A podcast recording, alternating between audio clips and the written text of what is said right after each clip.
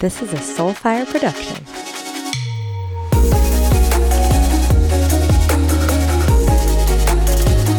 All right, you cool cats and kittens, welcome back to Get Psyched. Bryn Marhefka is joining me today, and woo, it is delicious. Bryn is a female embodiment sex coach extraordinaire and is bringing the heat in today's episode. Bryn and I originally connected via Instagram, which is probably one of the only reasons I like social media. And we talk about the sacred sisterhood that can actually be forged on social media platforms if you call that kind of energy in.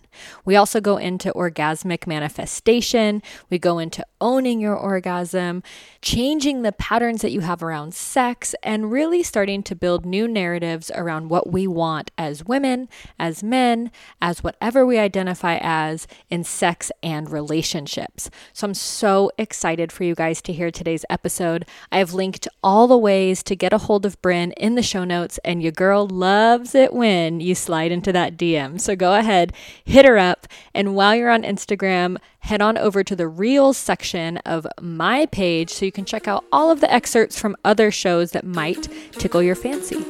Enjoy the show.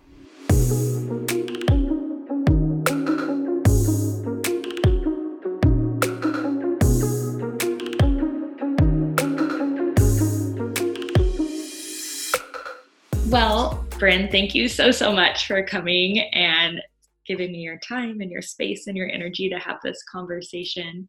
Mm-hmm. I know that I have been following your journey on Instagram. I think that's the coolest part about social media is that you have friends all over the world now that I'm so excited to hopefully one day hug in person.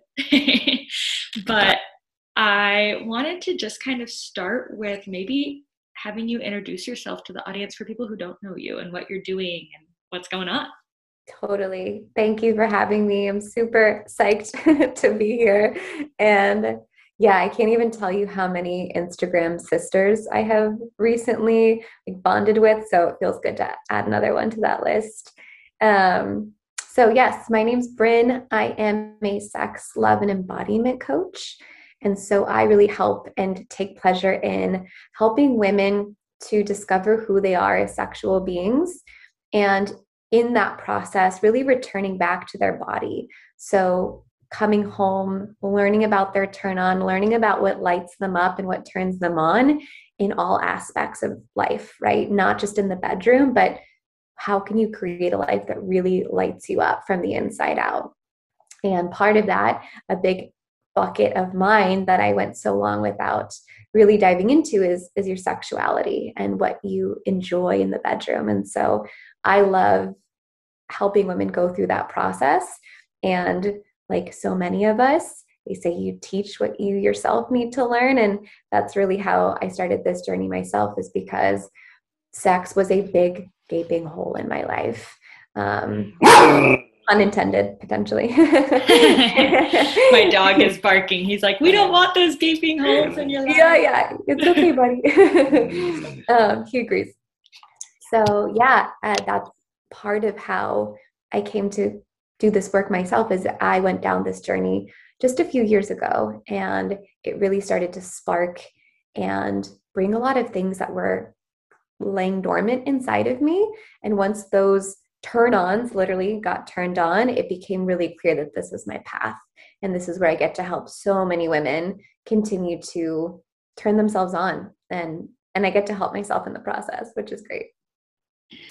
There's so much in that that I want to unpack. First, just even talking about having a sisterhood on the internet because the internet, for at least my experience, has not been the most friendly in general for masses of women.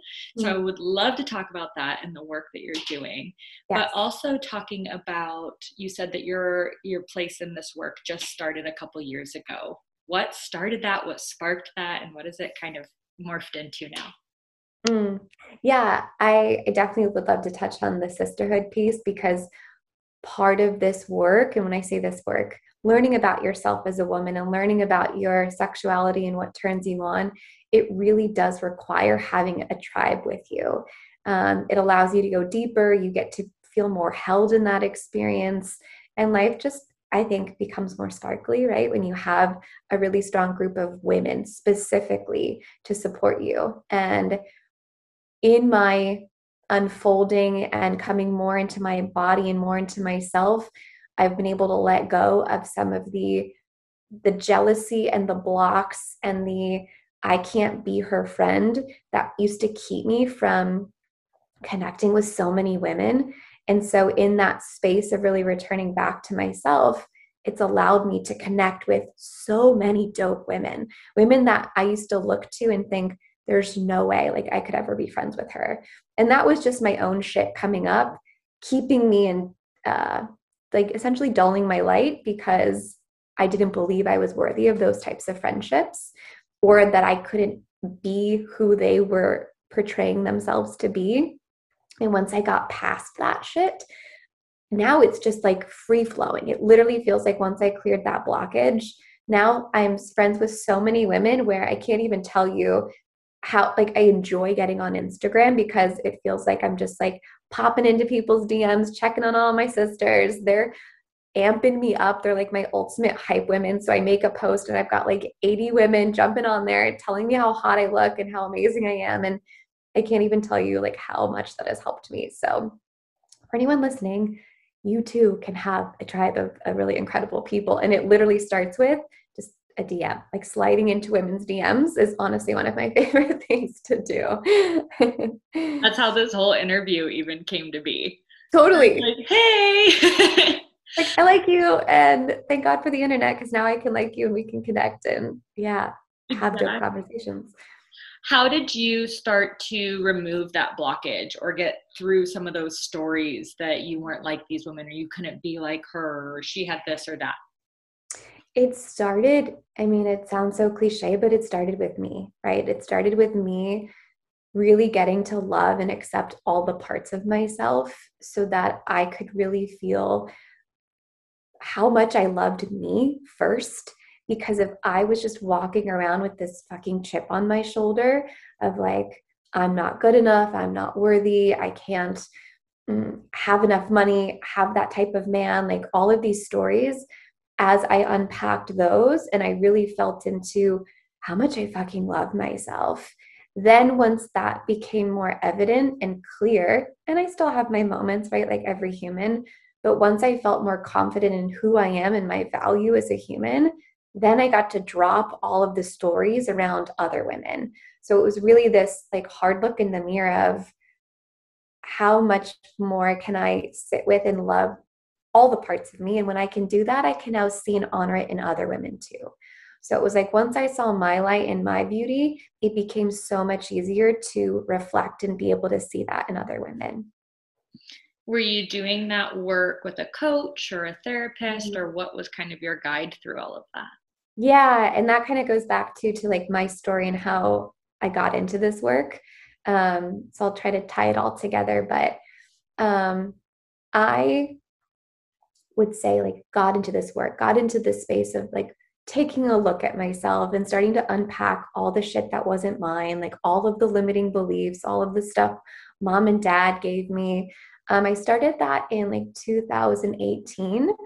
And the way it came about for me was I was married. So I was in a 10 year partnership. I met him when I was 20 years old. We were college sweethearts, kind of, but not really. I was in college and met him. And um, it was definitely like a very strong attraction. Physically, we fell in lust at first. And in that process, like I followed the timeline of what I thought was normal, right? What I saw my mom do, I saw many women come before me of you find your person, you hold on to them for dear life, you get married, you have kids, you have the house and the fence and the picket yard and the dogs and all that shit, and you'll be happy and you'll live happily ever after.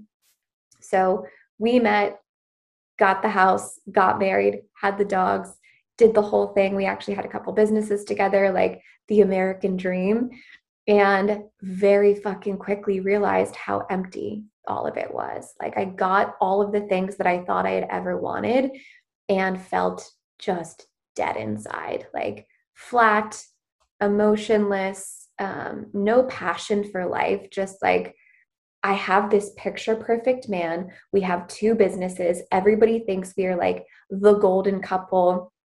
We have everything on paper that should be something somebody was striving for. Like if you go off of just what society tells you is it. And it wasn't. And that started the questioning of like, what the fuck else is out there? Because if this is it and I'm 25 and I've like reached the pinnacle, I'm in fucking trouble. And so I started to question. I started to question myself. I started to question my purpose. I started to question my relationship.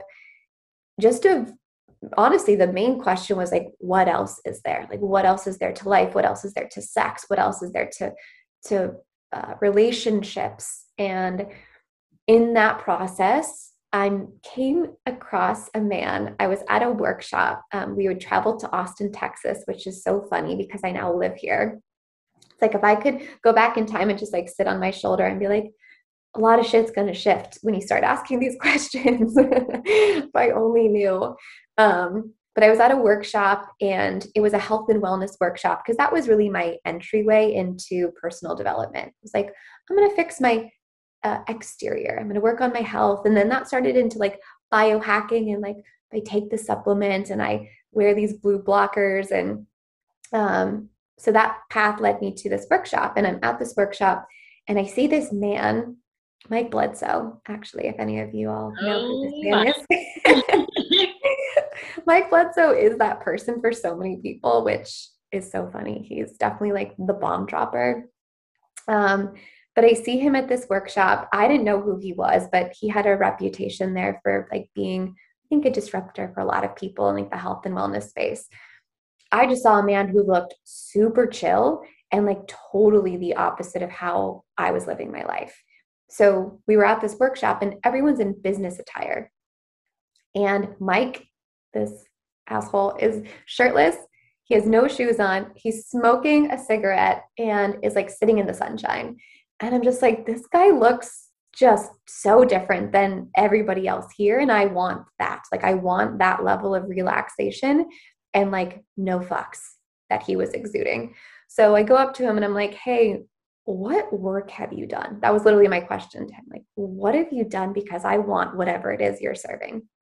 And he said to me, psychedelics, mushrooms specifically, and training camp for the soul and those two things were like my launching pad into self development and doing inner work. So training camp for the soul is a um, it's a transformational retreat and they help you take a look at the limiting beliefs and things that were given to you by mom and dad. And it was in that unpacking that i started to see whoa like everything that i have created in my life has been created through this lens of all of these things that my parents gave me. And fuck, I don't even want any of these things. And they've just been ruling this subconsciously, subconsciously part of my life for so long. Like, for example, one of the beliefs I've been unpacking lately has been that love is something to be earned. Like that was one of my like most deeply rooted beliefs. And of course, in that process, everything that I then did made it so that I put myself in a position where love had to be earned. And so going through that retreat, plus having my big first mushroom journey, just completely shook my world upside down to the point in which I was questioning my relationship so much with my partner that I I was ready to take a look and say to him, like, this isn't serving us anymore. If we aren't able to work through these things and we're not able to actually come back together in love, then I don't think this is going to serve either of our best interests anymore. And so I left the marriage. And then I started to, again, just continue to work down the path of like, what's next? What else do I want to unpack? And one of the biggest challenges we had in our marriage was it was sexless we had a really hard time connecting sexually. And so I've always been such a sexual person. It felt like a big part of me was missing for so long. So after we separated, I started to dive even deeper into sex and how those beliefs show up. And then I became a sex coach because it just lit me up so much to see where those two worlds collide. Like, how do I do the inner work and how does it play out in sex?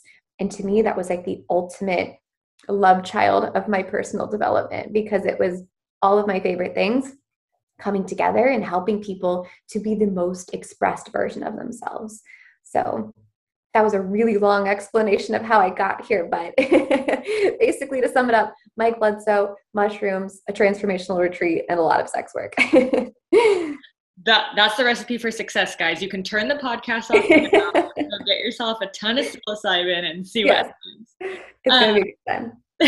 I think that the like the work around personal development for so many of us starts as fitness mm-hmm. and starts at and arguably because of social media and what our body's supposed to look like and all of my work started very external too and i was seeking validation from coaches from you know other people telling me how much i could lift or what i could do and how impressive it was. And it became so clear so quickly that the top of that world is very lonely if you didn't have people around you that wanted to be around you for more than just what your body looked like or what you could do. And that what's that quote about? You are the sum of the five people that you spend the most time with. I was doing that and realizing that i didn't want to be the sum of any of the people that i was around and started doing this same work. Like what's going on inside? Because the outside seems happy seems healthy. And if you looked at my nutrition if you looked at the media that I was ingesting, the inside of me was so far from healthy. Mm. And so I yeah. think that having mentors, guides, this training camp for the soul is so important for people mm. wanting to experience this work further. Totally. And when you talk about a sexless marriage, I know there's a definition for that, right? Like, mm-hmm. and can you share with listeners what that definition is? Yeah, I think it's like once every it's like 11 times per year which translates to like one time or less per month i mm-hmm. believe is like mm-hmm. the definition yeah and i think you know people definitions are important in that sense because there's people with different desires and discrepancies there. So what one person might think is sexless and one person might not can be very different. So i think that that's super helpful. Yeah. But from going from something that was textbook definition sexless marriage knowing that you had this huge gaping hole and also knowing that for a lot of women we're not granted the permission or we're not allowed to be sexual. And if you're hypersexual when you're dating, you're a slut. And if, you know, like if I give it up too soon, he's not going to stay around. So how did you go through this spectrum, right? From one mm. end to the other to be from sexless to like sex educator. Yeah. you get totally. Um, so I love the segue actually, because you didn't even realize, but it set me up perfectly because I, I hired a coach. Like I knew right away this part of me. Yeah, I can read the books, I can listen to the podcast, and I wanted somebody to hold my hand through that process. I wanted community. I wanted somebody that I looked up to. Like I wanted to, I forget the way they phrased it once, but it was basically like when you invest in a coach, you are leasing that person's energy. And there was a woman that I started to follow who I now work for. Alexa Martinez, also known as that sex chick. And she just exuded confidence and confidence specifically in her sexuality. But she was doing it in such a specific way where it wasn't necessarily like over the top in what I thought sexual had to look like. Like she wasn't naked online, she wasn't like rubbing it in your face, but there was just this energy behind her of like, she knows what the fuck she's talking about.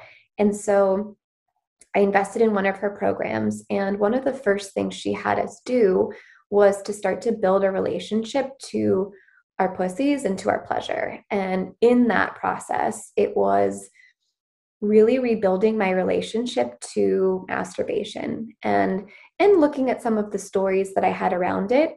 I was very fortunate in that I didn't have a religious upbringing that came with a lot of shame around sex because now the mm. women I work with, I see that really often. So I'm very grateful I didn't have that.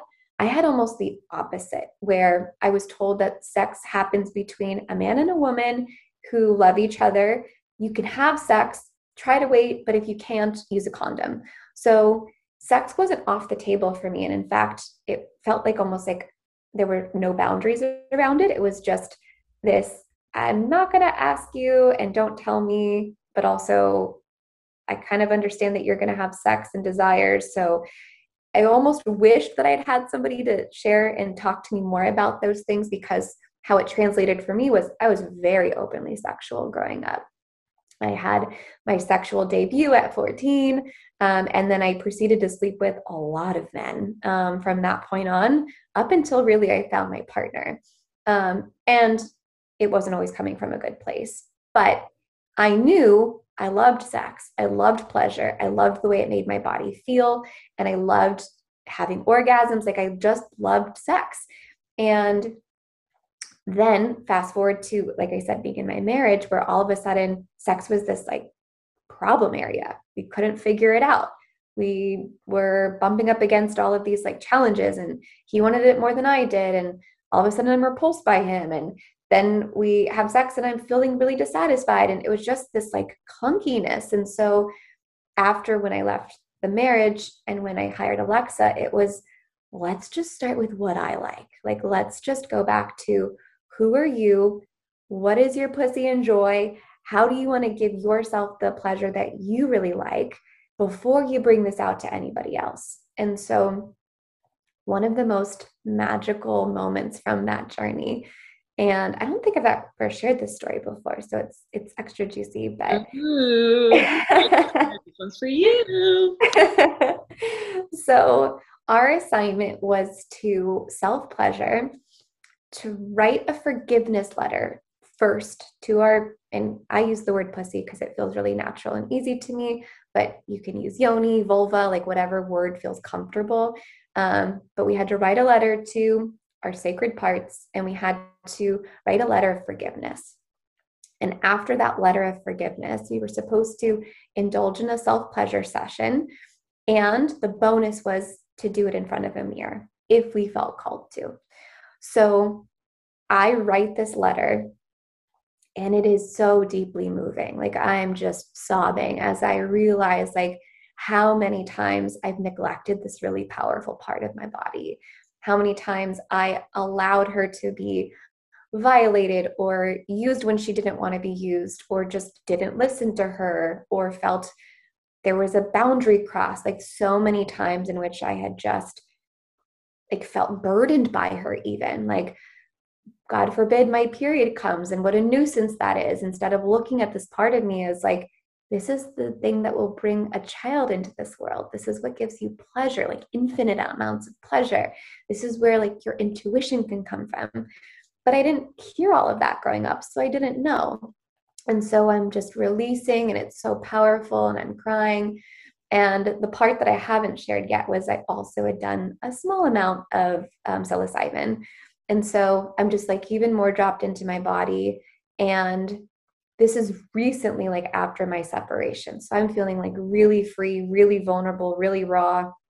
So I read this letter to myself. And then I start to indulge in self pleasure. So, like, I'm touching myself, I'm feeling how good it feels. And then I bring out the mirror. And I had just orgasmed.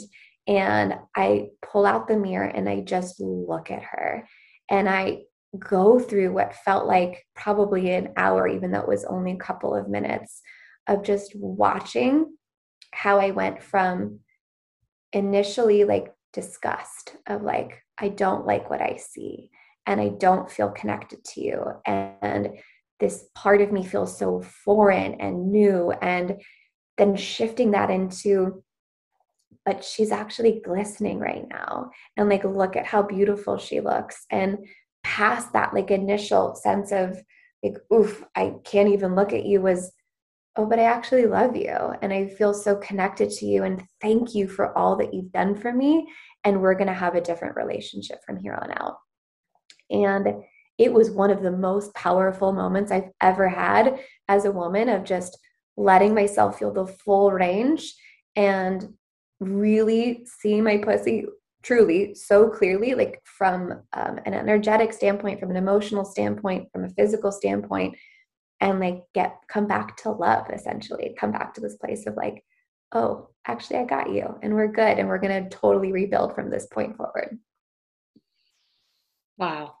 That's so huge for so many people because I mean, I know having conversations, and I don't know if this comes up in your work or not, but it's almost like as soon as you are you're open to talk about sex, you are like the sex girl, right? Like, or as Alexa, that sex chick, right? Yes. Like all of your friends like, oh, we're going to Lindsey's house and we're going to talk about pleasure and this and that and the other thing. And I'm totally fine being that person, but it's just funny how many of us want to explore and want to connect and want to talk about those things that don't have the permission to mm-hmm. and yeah. and even starting with that space of like i'm going to find out what this means for me and you know have this connection with this part of me that maybe i've never even looked at you know like yeah. unless, unless i was in the stirrups and my gyno was like hey look at you know check this out yeah there was a point in my life where I had never done that either.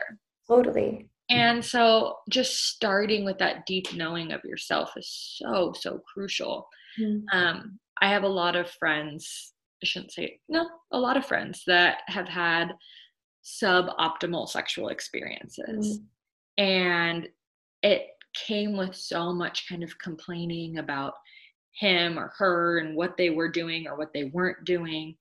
And I've asked, well, did did you ask for what you wanted do you know what you want and the amount of blank stares i get in that moment is crazy do you mm-hmm. have that same I, you're nodding i'm assuming oh yes totally yeah i um that was me i was queen of i don't know for 30 30 years where if you had asked me what i liked in bed i would have just stared at you and i needed I needed my partner to just take the reins and not from like now a place of like, I love dominance and submission. And that's like a whole nother topic. But I needed him to, it was from a codependent place. I needed him to know my body better than I did. I needed him to just figure it out. I needed him to please me. And none of this was communicated. And so, in that, getting fed up of like, I'm tired of being a woman, a sexual woman who doesn't know what she likes. And it wasn't until I put my foot down and said, I'm going to take responsibility for my pleasure. I have to know what I like. And that takes being willing to bump up against and play with your edges. Because if you aren't, chances are you're going to stay in that same place, same vanilla place. And don't get me wrong, vanilla is great. However, if you want to know more about your sexuality, it's going to take trying stuff on. And so for me, that looked like investing in workshops. I went to, it was called Hair Pulling, Spanking, and Choking 101. And because in Austin, we have workshops like that. And that was like such an edge for me, right? To like go to a place where I'm paying money to talk about sex and see demos in real life. And I walked away from that workshop going, cool. I fucking love having my hair pulled. Like me some choking. Like it was just such a light bulb. I'm like, okay, great. Now I know what I like. Or versus like going into another class where I thought I was going to be super into rope tying. I thought that sounded so appealing and so sexy. And I had the opportunity to be tied and I fucking hated it. But again, had I not been willing to bump up against that edge of just permission to play, then I wouldn't have discovered that. And you don't have to go to a workshop to try this on. This was just an opportunity that I had, but it's more of what am I willing to try on in my own bedroom with my partner, if you're solo with yourself, and just see like, do you get a spark of turn on? And if so, follow it, go deeper into it, follow it and see how much more turned on can you get with this thing. Like, if you change up the frequency or you change up the speed or you add another person does it get hotter? Or like you try this one thing and all of a sudden you find yourself closing down. Is it because of the way that it was done? Is there an alternative in which you can try it? There's just there's so many layers to this um, but it really does take willing to explore and willing to sit with the discomfort of i don't know long enough so that you are willing to say but i'm willing to find out but i'm willing to explore Yeah, I have an airplane flying over right now. I don't know if you can hear it. I can hear it, so you're good. You're living right next to a San Diego airport. Uh huh. Um, so when you are playing and finding, I love the idea of playing for pleasure. Mm. Um, because so many of us can make this so masculine and i mean that in the like doing sense i am yeah. going to do pleasure mm-hmm. someone to play i mean playing is the first way we learn things as, as a kid you know mm-hmm. it's how we learn turn taking it's how mm-hmm. we learn how to be a gracious winner and loser and all of these different things and so i can't accentuate enough how important play is especially for adults. Because we're just children in these giant like meat sacks at the end of the day. Yes. all of the nurturing and love and play that children need. Um, but if you don't have like you were saying access to workshops and i know you brought up solo play or partner play how do you, how do you play with these edges in a safe mm. way for people who are kind of wanting to get into this sure um, so one of the first things when you say play over and over, I'm like, oh, toys, like sex toys. That's what comes to mind first. Is um, one of the easiest and like gateways, if you will, into more exploration is buying a wide variety of sex toys. And for me, like that was definitely my first step into. I, at the time, I didn't have a partner. I just left a marriage. And yes, I had workshops and things, but I wanted access to this stuff on my own. So I invested in all different types of toys that excited me or intrigued me or even terrified me. So I bought things like nipple clamps and I bought floggers and I bought all different types of vibrators. I bought cuffs and things for bondage. And I just started to play with them on my own. Like, okay, I have this toy in front of me. What's a way that I can use this that feels really good? And what's a way that I can use this that maybe is new, right? So, like, I have this um, it's called the Satisfier Pro. It's a suction based vibrator. So it's supposed to mimic um, oral sex. And it feels really good when placed over the head of the clitoris. And it has this sort of like pucking, puckering motion. And one of my girlfriends said to me, like, oh, have you ever put it on your nipples? I'm like, no, but now I'm really excited to. And so literally this concept of following play, following joy, following turn on, it's really quite easy when you incorporate sex toys, or it can be easier when you incorporate a toy. I think of it like working out. When you buy a new outfit, you're more excited to go work out, typically, at least in my experience. And that's how I feel with self pleasure and masturbation and turn on. It's like if I know I have five toys that I absolutely love to play with and I keep them on my nightstand, chances are, like at night, instead of turning on Netflix, I'm going to grab a sex toy and I'm going to have a really yummy orgasm before bed. Um, and then one of my absolute favorite resources that is so accessible to everyone and helps you specifically in learning different techniques and strategies. He's the only person I know that is doing this type of work. Um, his name is Kenneth Play. Have you heard of Kenneth? Yeah. What a great last name, too. right? So, Kenneth is um, a sex hacker who teaches sex education through pornography. And so he creates these like deliciously hot pornographic style videos with real demo models. So it's not for acting like you'll see in typical pornography. He's using a woman who's receiving pleasure in a real way while demonstrating a new technique. So I wanted to learn about squirting.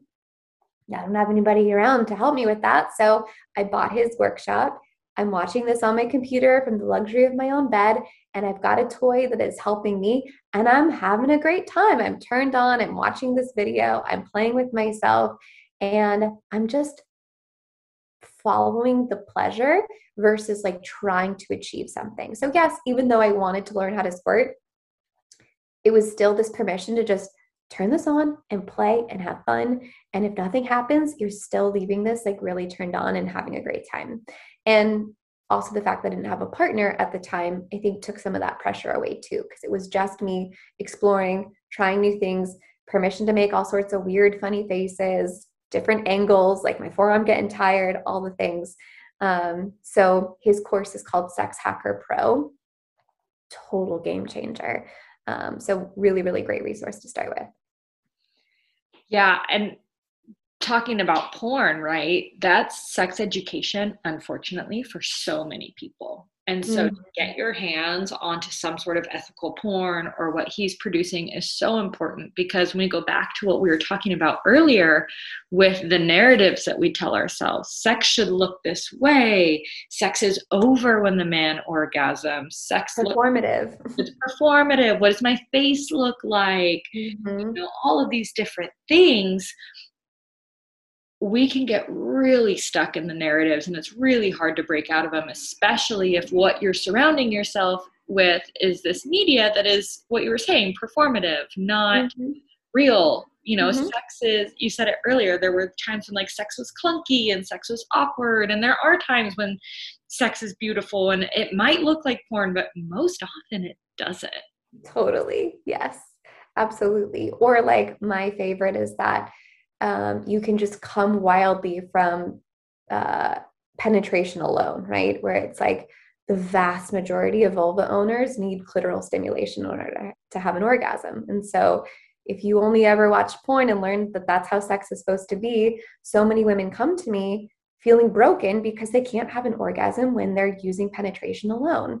And sometimes it's, and we, we talked about this earlier, of just being a permission slip. Like for me just to tell another person that that is totally normal. And in fact, you're in the majority of vulva owners by not being able to pe- receive an orgasm from penetration alone. And so it does, it takes taking a look at these stories and beginning to unpack them. And then once you do that, pleasure is on the table and enjoyment and discovery like sex as a tool for self discovery is on the table because we're not so goal oriented anymore so you mean the super hot pizza delivery man isn't just gonna show up to my door soon and like we're gonna have beautiful, penetrative, orgasmic sex right away? I mean, I'll leave it as a possibility because I don't want to get that down for you because I want that also. awesome. One of the things that we talked about, and especially going down this conversation of personal pleasure, and something you've been talking about a lot on your channels is manifesting through masturbation. Oh, I just saw your eyes light up. Tell me more. Yes. Oh my gosh, this is my favorite topic lately. If you had told like 24 year old me that was sitting in front of a computer, I remember. So my my ex-husband was very goal oriented and extremely driven entrepreneur he had two businesses. We everything we did in our lives had a spreadsheet.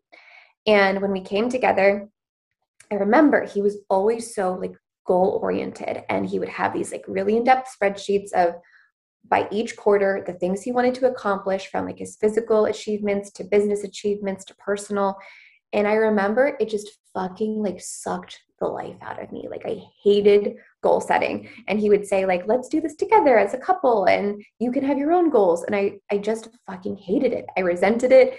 And you could not get me to sit down and just dream about what I wanted. It was so triggering for me. And I'm still not even sure. Part of it's probably because even the way he doing it, he was doing it had some shadow to it of like it being so rigid and so externally driven. Um, but there was something about just the structure that I hated. And so I never pictured myself as like a goal setter or a vision, um, a someone with vision or a manifester. Like it just wasn't in my language. Fast forward until I'm working with Alexa and she starts talking about orgasmic manifestation. And I'm like, okay, that sounds woo woo as fuck, but I'm here for it. Like, tell me what this is. And essentially, the concept behind it is you're using your body's orgasmic energy to create heart, body, mind coherence so that you are bringing this thing that you are internally thinking about, like into the field, into the energy field, so that it becomes real and that it's able to be manifested into reality. And basically, that's a lot of words for the thing that you're picturing as you come gets to come into real life and you get to dream about it like as you are bringing arguably like one of the most powerful energies through your body, right? This orgasmic energy, this energy of pleasure.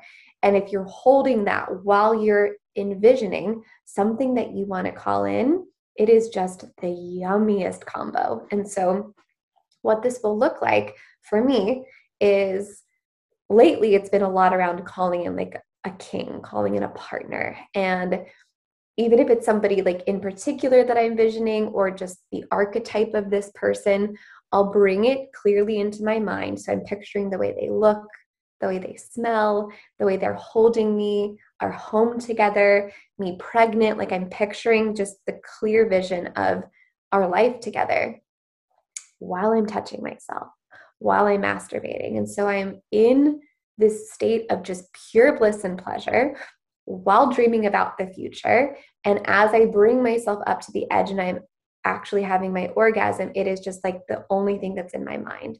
And so I bring that energy literally like up from my root all the way up into my crown and I allow it just to like move through my body. And a lot of times at the end of it, I'm either in tears, I'm smiling, like I just feel so connected to the vision because it felt so real. And then it's just it's like the funnest form of multitasking. It's like i get an orgasm in i'm manifesting my dream life um, and i've used this so many times to the point where the level of like, accuracy in which it has come into fruition in my life has been freakish. To the point where i'm like is this even ethical at this point if i'm like envisioning this person that I, I want to be with. So i'm like i don't know if they're getting to opt in but i'm envisioning it and i feel like it's going to happen now. So to me it's just a really fun way to goal set and to manifest and it's doing it in a way that brings the most pleasure the most intention and also just a totally new spin on self pleasure because um, now I come to these sessions where I'm like, I'm excited to get in bed and to like play with myself because it means I'm also calling in all of these really cool things that I want. And that to me is just, yeah, an exciting place where even a couple years ago, masturbating was not something that I did regularly. And now it's something that is a part of my weekly practice, um, especially the orgasmic manifestation piece. So I can't just gloss over how much you said that you've done this and it has happened because yeah. so many people they're like, yeah, okay, sick, like awesome. Yeah, yeah whatever. Masturbation, manifestation, right?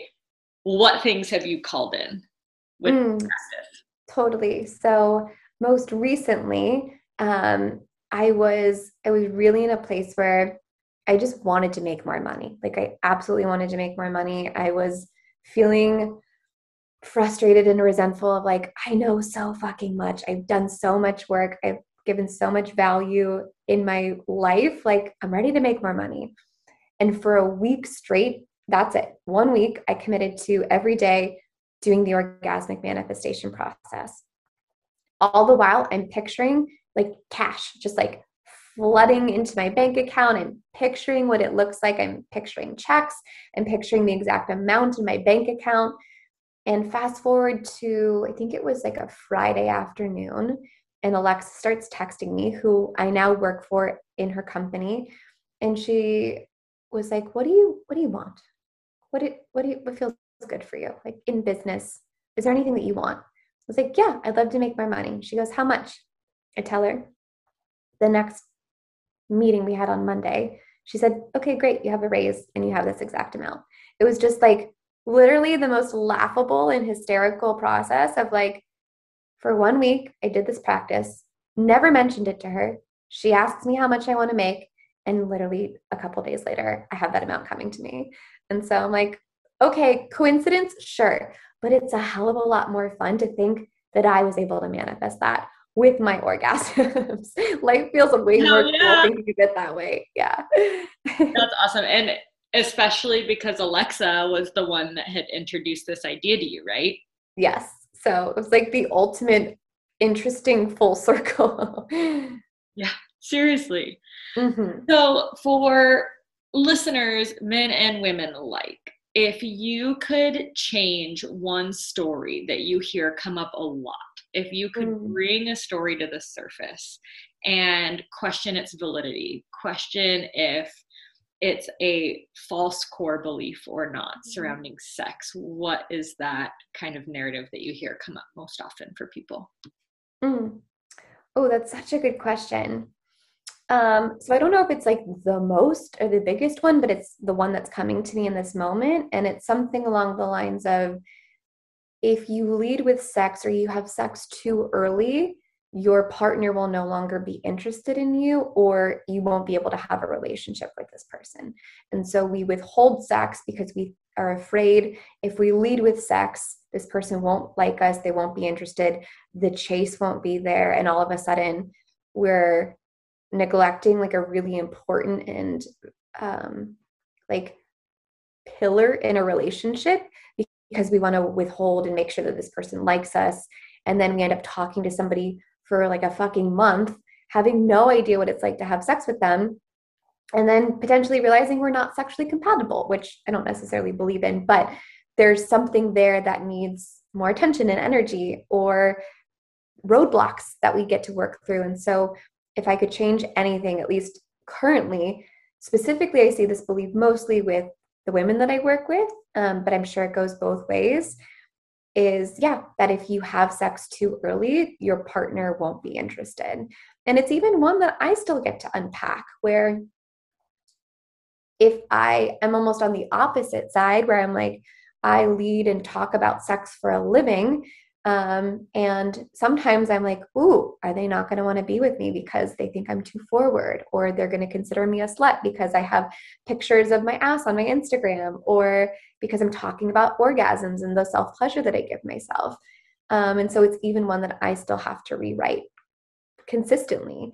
Um, but I've seen so many. This is to me that one of the fastest ways to break a story is to take action in the complete opposite um, alignment of that belief. And so, if you're terrified that having sex with somebody too early is going to have that person leave, let's have a conversation first and foremost about that, like with the other person.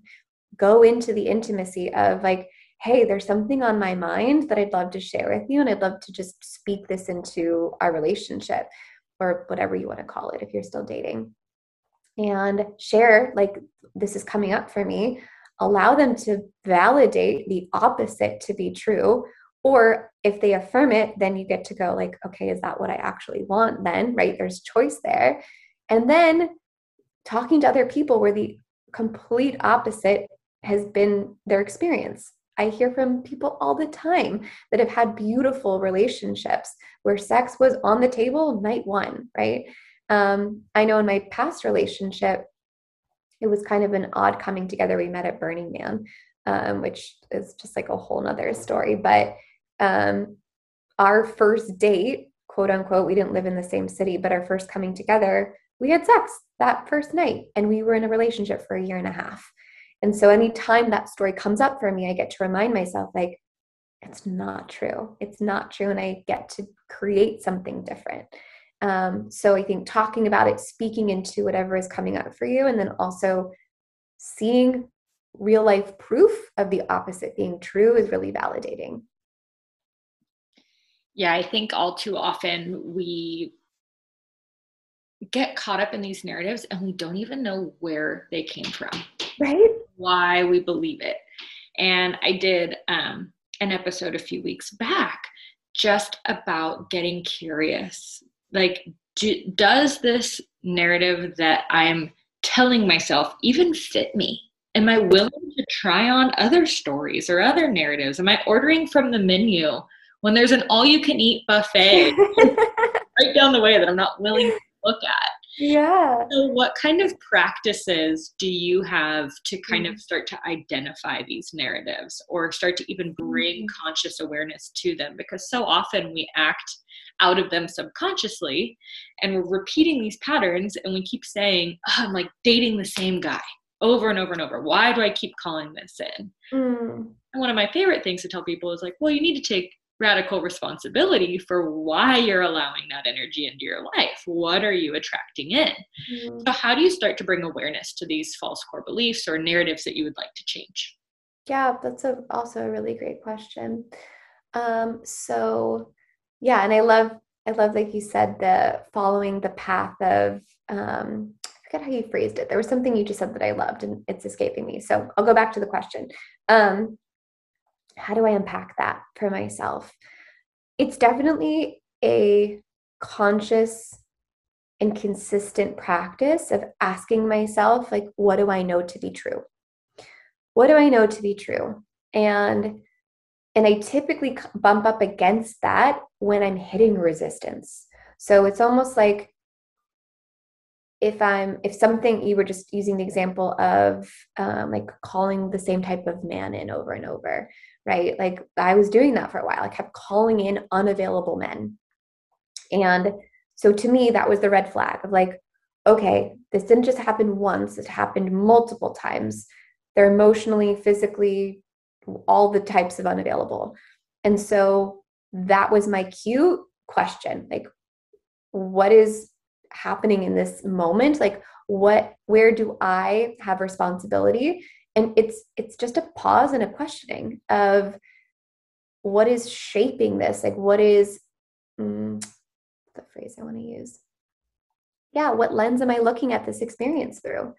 And I don't remember if this was before we started recording or after, so I'll just share it again. But one of the beliefs that I was able to unpack just by asking, like, what lens am I seeing this through is um, I kept attracting men that were hard to to like receive commitments from men that were just like unavailable men that were coming in and out like not giving themselves fully to me and so i kept i was asking like what is the belief here? Like, what am I seeing this lens? How am I seeing this? And the belief that came through was love has to be earned. Um, and one of the ways I was able to really like affirm that that was my lens is I started to look at where I got it from, which is something you just brought up of like, where did this even come from? Well, I looked at the way I received love from men growing up from my father. My father was unavailable for most of my childhood he my parents divorced he saw us on weekends but a lot of times would cancel he worked consistently he would turn his phone off when he was burdened or like super busy and i felt like i only got his love when i was achieving something in school where he could like appreciate me for it or if i looked a certain way so like when we would come together and if i like was dolled up and i like had my hair done and makeup he would say like you look really beautiful and to me, that was like, oh, I just got dad's affection. He loves me. So I just fucking reinforced over and over like, look good, achieve, receive love. And you're going to constantly have to work for it. You're never going to be able to just relax and be yourself and show up because if you do, you're not going to be seen. So multiply that for 31 years. And I was just consistently and exhaustingly manipulating all of these situations so that I could receive love and therefore like that that was my lens and it wasn't until i started to go like okay enough is enough. I'm tired of the way this is showing up. How am i viewing this? that i got to see like oh that was the belief. And i knew it was the belief because when i said it it instantly made me cry. It was like this instant somatic release of like oop that's the one. So if you're like naming it and it isn't necessarily like pinging you keep keep going. Like try another one. Try something on and see typically like when we break these beliefs and we're able to pull them up from the root they're generational. And so if you can look at the belief and see how does this apply for my mom my dad? Like can i see this through the lineages in my family? And it was absolutely one that showed up in my family.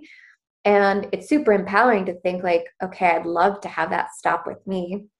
Because then all I did was I felt it. I felt it all the way through. Like I literally let myself take the shape of like love is hard. Love is hard to be earned. And I went into this like full almost like tantrum where I like curled my body up into a ball. I like felt the heaviness of that statement. I felt the sadness for my little girl and like all of the times that she was just desperate for that masculine love and kept trying to like fight her way through and have to have it. And I let myself fully touch it. And not always as easily like said as done, but I did. And on the other side of it was this like huge release. Um, I couldn't stop laughing, which is like another form of release, right? And I was laughing for a couple reasons. One, because my body felt so light, like after I gave myself permission to fully go into the feeling.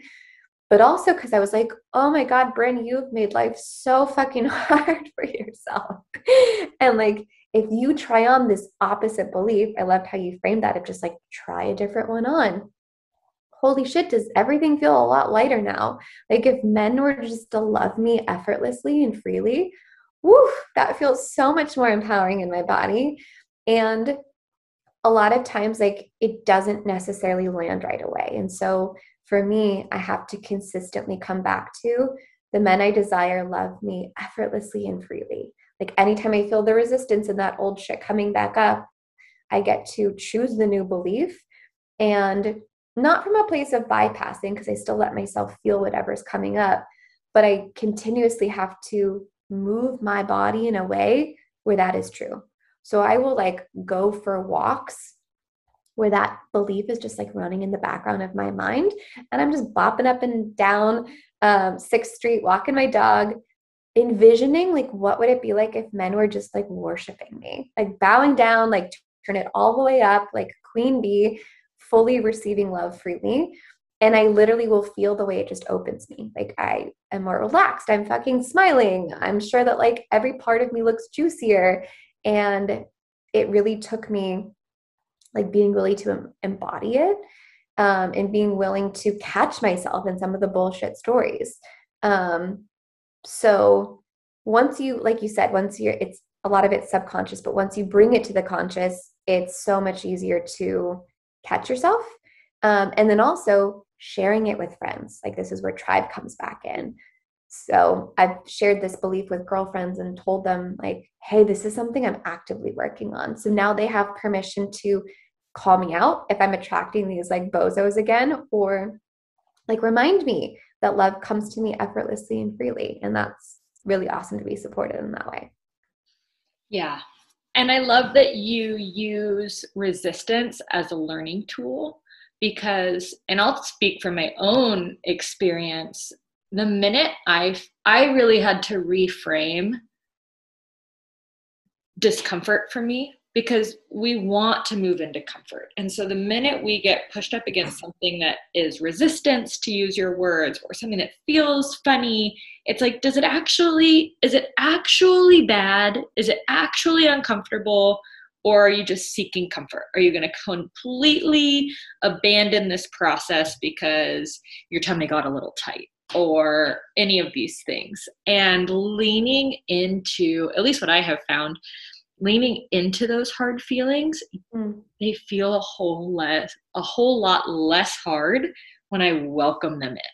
And yes. when I don't, when I'm like, mm, your presence isn't welcome here, go away. What you repress is what's going to surface. 100% of the time. Totally.